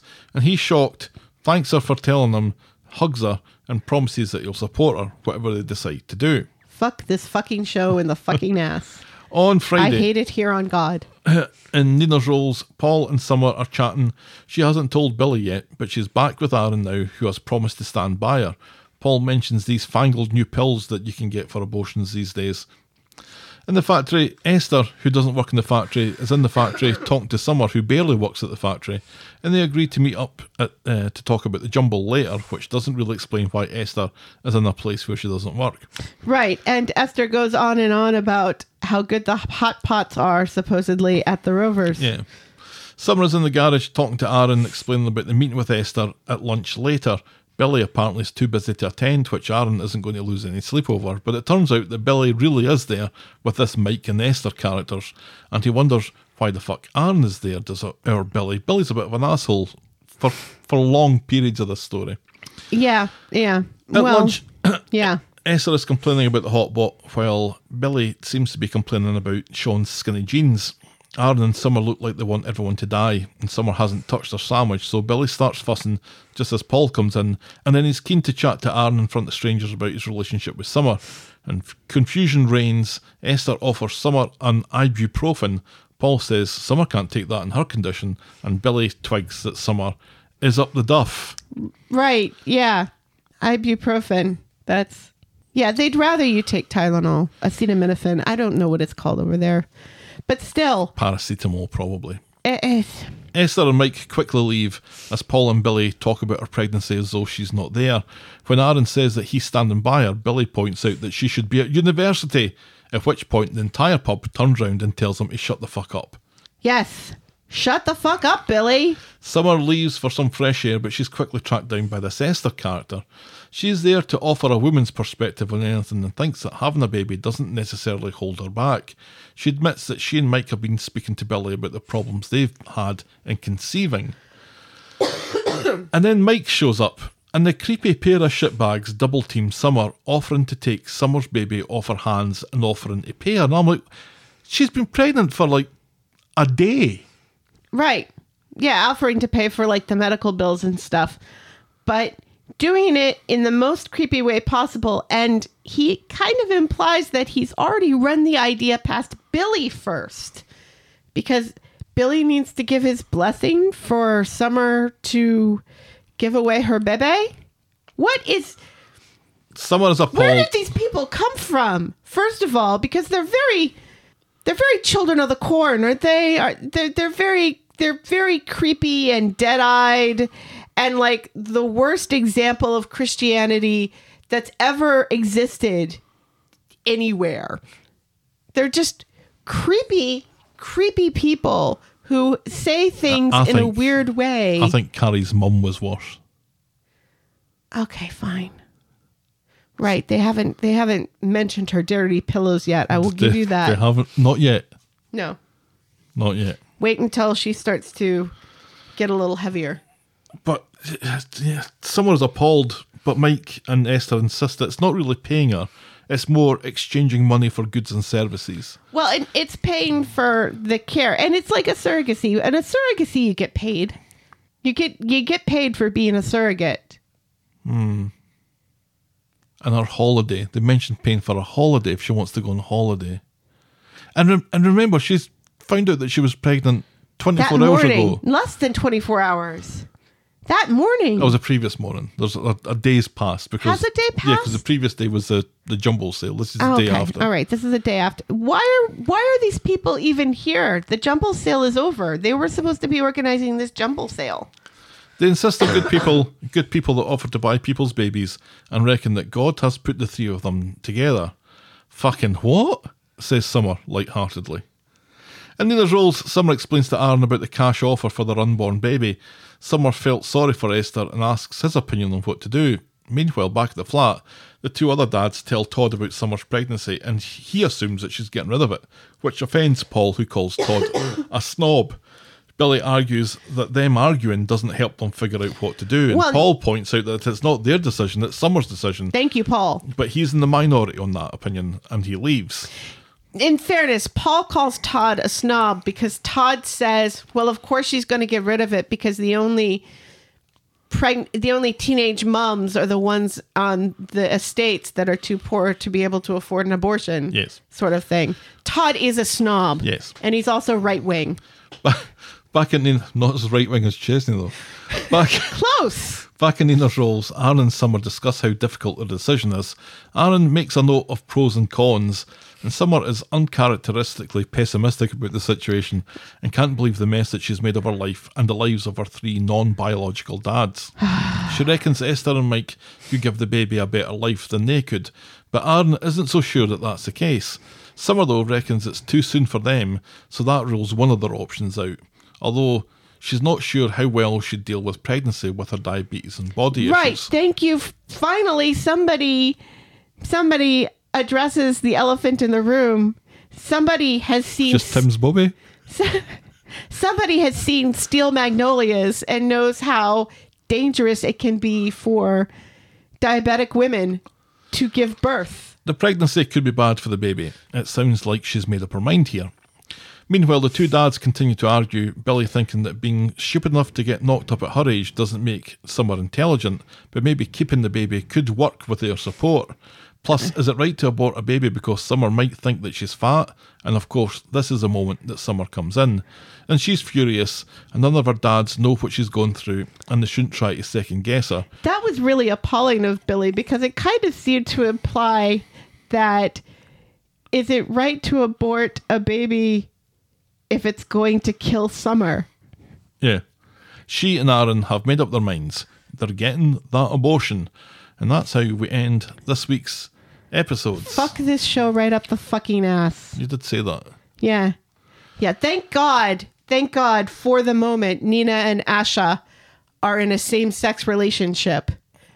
Thank God Hope and Ruby are still Oh, way too young. under the way age of young. 12 or at the age of 12. Too Well, young. Anyway, Technically not too young. But still, Sarah was 13. what the hell, Coronation Street? Haven't we put this unsympathetic character that nobody cares about through enough? And then we're just going to throw another teenage pregnancy onto the show? Really? At least at least back when it happened to Sarah, the show had the decency of only having one teenage pregnancy. Yeah, and it was dealt with uh, kind of like a taboo subject. Right. Yeah. Yeah. Because Toyah never got up the duff as a teenager, did she? Or no, she, no, she was raped though. They, they've already they've already given Summer a sexual assault story with the upskirting, so they mm. had to throw something else at her. Why why another teenage pregnancy story? Why? Is is this is this the only thing this show knows how to do with women? It- It's not just Coronation Street. Emmerdale's having a massive problem with with teenage pregnancies and and every female character has to get pregnant at some point. It's not that long ago that Amy was pregnant. Right, that's what I'm saying. We just had a teenage pregnancy where she had to make the hard decision to have an abortion. And she made, and they wrote a very self aware line for her about pregnancies on the street. You'd think they know. They think they know that we don't want this shit anymore. It's not that just- it's that it's the wrong century It's for not this. it's not just teenage girls getting pregnant. If there's a teenage girl in a soap opera, she that there's, there's let's call it Platt's law says that she has to get pregnant. right. It's not just that. It's that somebody has to offer to buy it. Right. Because in Amy's, it was Tracy and Steve who were going to raise, made an offer to raise Amy's baby. Right, but that's not got- creepy. That's not that's that's her parents. That's not these But- creepy psycho cultish Christian people who have been who, who have been in the show for 3 days. Cuz remember we had the one scene where they were introduced last week Mm-hmm. And then we had the clothing swap and then we had this. I was worried before this week when I heard that this might be happening, I was worried that Paul, Todd, and Billy were going to get together and they were they were going to raise this Oh, baby in I- a three men and a baby situation. I don't think we can rule that out yet. and I'm just I'm trying to decide which one is Steve Guttenberg, It's Billy. which one is Ted Danson, It's Todd. and which one is the other one? Who played the other one? It was Guttenberg, it was Danson, it's Selleck. Paul, Paul is is- Tom Selleck? Paul isn't Tom Selleck. Paul is Ted Danson? No, Paul is Steve Guttenberg. Let's be honest here. Right. Because Steve Guttenberg is the only one that Anyway, I can picture a- in anyway. a unicorn onesie. But it's just it's like every woman on the street has to go through the assault storyline, and then the unplanned pregnancy storyline. But again, it's a story older than time itself. On day zero, you think you're a little bit sickly, so you go and you buy yourself a pregnancy test. And we didn't even get to see that. On day one, you find that you're pregnant. On day two, cultish Christian people offer to buy your baby. I mean, this happens daily, doesn't it? It's like it's it's like it's not even that this this this baby may not even be a baby. This this baby, it's her first, presumably her first pregnancy. Right. The chances of her carrying this full term, I, I guess there are there are risks, right? She's probably unlikely, maybe to She's diabetic. right. You know, she's she's young. So who's You- so why would you be talking about buying something like this on on day one? right? Yeah, she's this this baby is it, this this is not a baby. This No. is not a baby, and everybody keeps even even Summer, who is on having an abortion, is referring to it as the baby. Mm-hmm. I, it's just, and the fact that they start this out with this whole wink, wink, nudge, nudge comedy story and who done it bullshit. Hmm. You know, which would be funny and cute if it was indeed Daisy Right. or Carla. You Right. know, adults who can take care of a baby and be responsible with a baby and is not a teenager This baby. has an on again, off again relationship with their other diabetic partner. That was that was another great part that was just like completely skipped over when Summer and Aaron are, are talking about the viability of them being good parents Right. and sort of learning from their own parents and Who are and all- shit. and all that sort of stuff. Where I think that okay, maybe we would be great parents. Yeah, maybe you would be, but maybe you would be if you could go a week without breaking up Right. with each other. Right. Yeah. It's, Neither one of them are mature enough for any of this. But there's none the of this fact- conversation at this at this point in time makes makes any sense, And, and, it just means just feels like again we're just why are we rushing headlong into this? We've been doing it with the homeless Stu story, and we're why are we just shitting on Summer more? I mean, how ma- how many how many people have to tweet about the fact that they find this whole thing insufferable? They're just making her more insufferable. They're Mm-hmm. doing the character and the actor no favors. no, at all.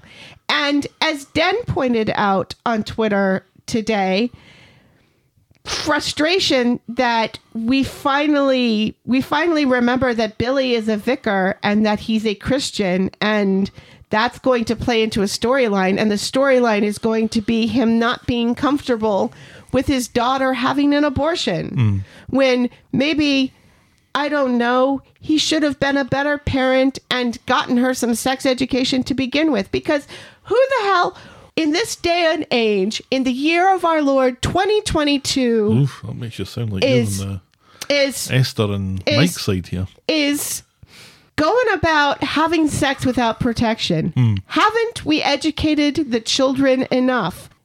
Back in the day when it was still kind of taboo to have a teenage pregnancy, you could kind of understand it because it was taboo, because we didn't talk to our kids about sex, because sex education in schools was shit.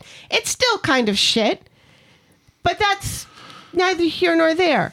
Now, it doesn't make sense. It's rubbish. It's lazy. It's sloppy. And it just sounds like something from 20 years ago just being recycled for the sake of it because we don't know what else to do with women except knock them up or have them brutalized in some way or have them be the fulcrum for a man to learn something about himself. Well, we threw everything at Abby. We then threw everything at Nina, and we're continuing to throw everything at Summer. And At least Nina didn't have a baby. At least Nina didn't get pregnant because Seb wasn't alive enough in that relationship.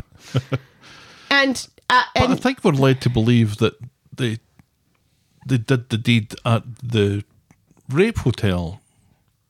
when it seemed that they were more interested in talking about getting a drink at the bar. no, and then, they had it at Billy's. Remember, they went into her room. that at was last time. week. No, not that time. Not the time they were high, obviously. I don't know. The, the the whole thing is just ridiculous and stupid from beginning to end, and I just Yeah, I, I hate fuck this. the show. we hate this. I hate this. I, I, I we mean, hate this more than homeless Stu's murder. I haven't liked lots of bits about the summer storyline because they keep on forgetting bits and and again it's just it's just an absolute pile on but at, at this point she does not need this storyline No. the show does not need this storyline No. it is not intriguing it's not going to make me watch on monday it is not something that we're going to talk about no, positively No. about oh I wonder what's going to happen. It's just like let's get this shit finished and move on to something else. I would. I'm now starting to wish that she'd gone to Oxford. Yeah. I would rather have more heavy handed speeches about refugees between two characters who have never talked to one another before now Two very right wing characters. Then than another teenage pregnancy that's Yeah. going to end in an abortion just because it's a teenager. Well, I, I'm now worried that because we're talking about an abortion so early on that that's not what's going to happen. Right, that Billy's going to talk her out of it. Because why are we introducing these weird Christian people? Creepy. Creepy people. They're they're either going to talk her out of it or Billy's going to talk her out. Because of it. if social workers are evil and cops are stupid, Christians are creepy. Yep. Well, those two certainly are. Right, That and was- they're like the only Christians we've seen in the uh, show Well, because I, the pre- show I presume keeps Billy's a little bit Christian. because the show keeps forgetting that Billy's a vicar. that was the week there was Coronation Street. Oh, that was that was heavy going this week. It was terrible. it makes me cough. It was What- so terrible. Oh, I I don't think anyone's noticed. Hmm. What was your moment of the week? Audrey and Sam, Oh, I thought it was like Harvey and Leanne. I found it very creepy and disturbing and uncomfortable. You didn't think that Leanne's speech to Harvey was was worthy of a at least consideration for a moment of the week. No, because it was dehumanizing, and he was doing a bad a bad, a bad enough job himself of dehumanizing himself. She was dehumanizing. Yes, like you're not worth blah blah blah, and you did this to this boy, and then he makes her look stupid by talking about the letters.